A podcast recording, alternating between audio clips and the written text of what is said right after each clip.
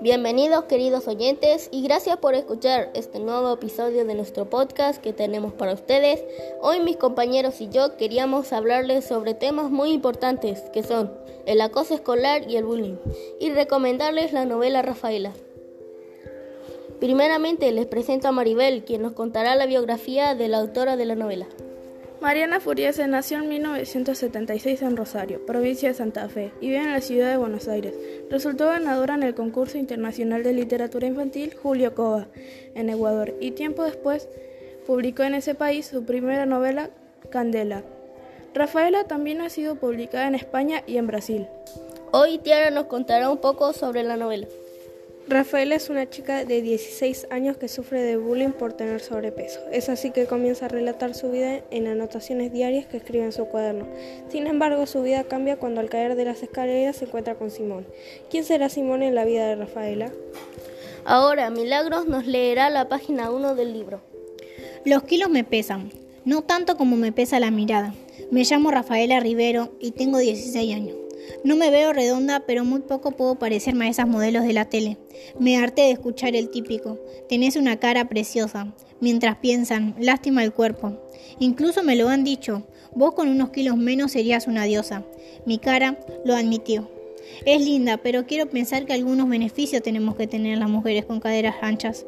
Sé, en cambio, perfectamente los beneficios de ser delgada hasta los huesos, flaca zarate, como dice mi abuela.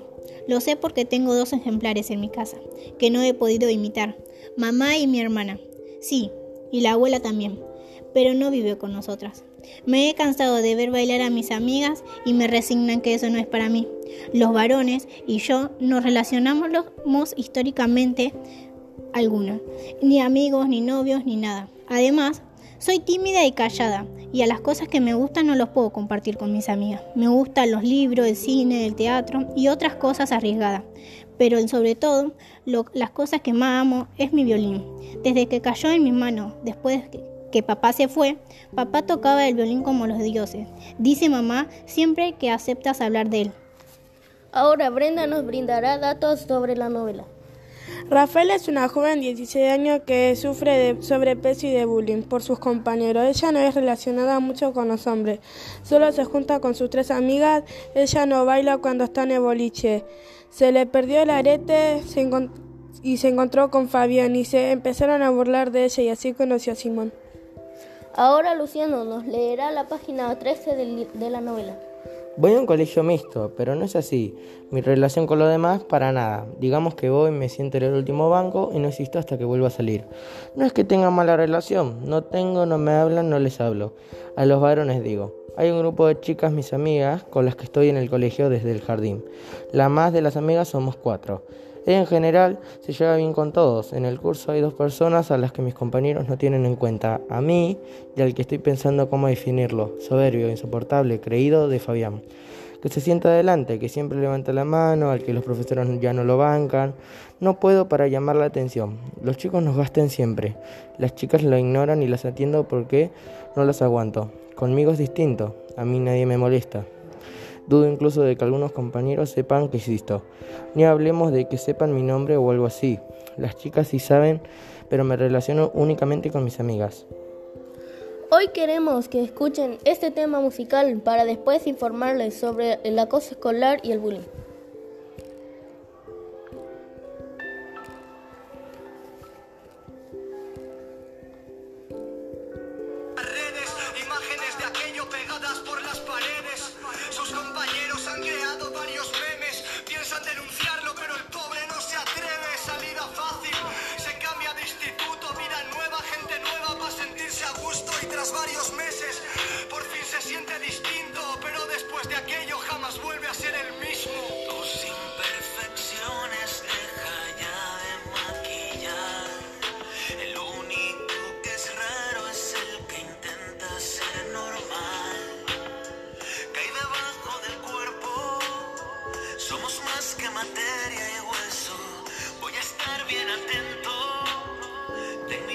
si tienes miedo. levanta y lo primero es mirarse al espejo. No se gusta, le dominan los complejos. Se pasa una hora en el baño para arreglarse, para gustarle a los mismos que le hacen no gustarse la tele. Ahora, Emanuel nos brindará información sobre qué es el acoso escolar. El acoso escolar es cualquier forma de maltrato psicológico, verbal o físico, producido entre estudiantes de forma reiterada a lo largo del tiempo determinado, tanto en el aula como a través de redes sociales, con el nombre específico de ciber- ciberacoso. Ahora Axel, quien nos brindará información sobre el bullying. El bullying es cuando te discriminan por tus defectos. No hay que hacerlo porque es un ámbito horrible y además porque todos los cuerpos son iguales. No hay que discriminar a alguien por sobrepeso, por flaco, por feo, etc. El bullying significa acoso escolar y es una conducta repetitiva e internacional por cualquier medio. Bueno, ahora les quisiera presentar a Luz, quien nos hablará de qué es la anorexia. La anorexia es un trastorno de origen neutrótico que se caracteriza por un rechazo sistemático de los alimentos y que se observa generalmente en personas jóvenes. Suele ir acompañado de vómitos y adelgazamiento extremo, como en el caso de las mujeres y la desaparición de su menstruación. La anorexia es una condición psicológica caracterizada por el deseo de mantener el peso corporal más bajo posible.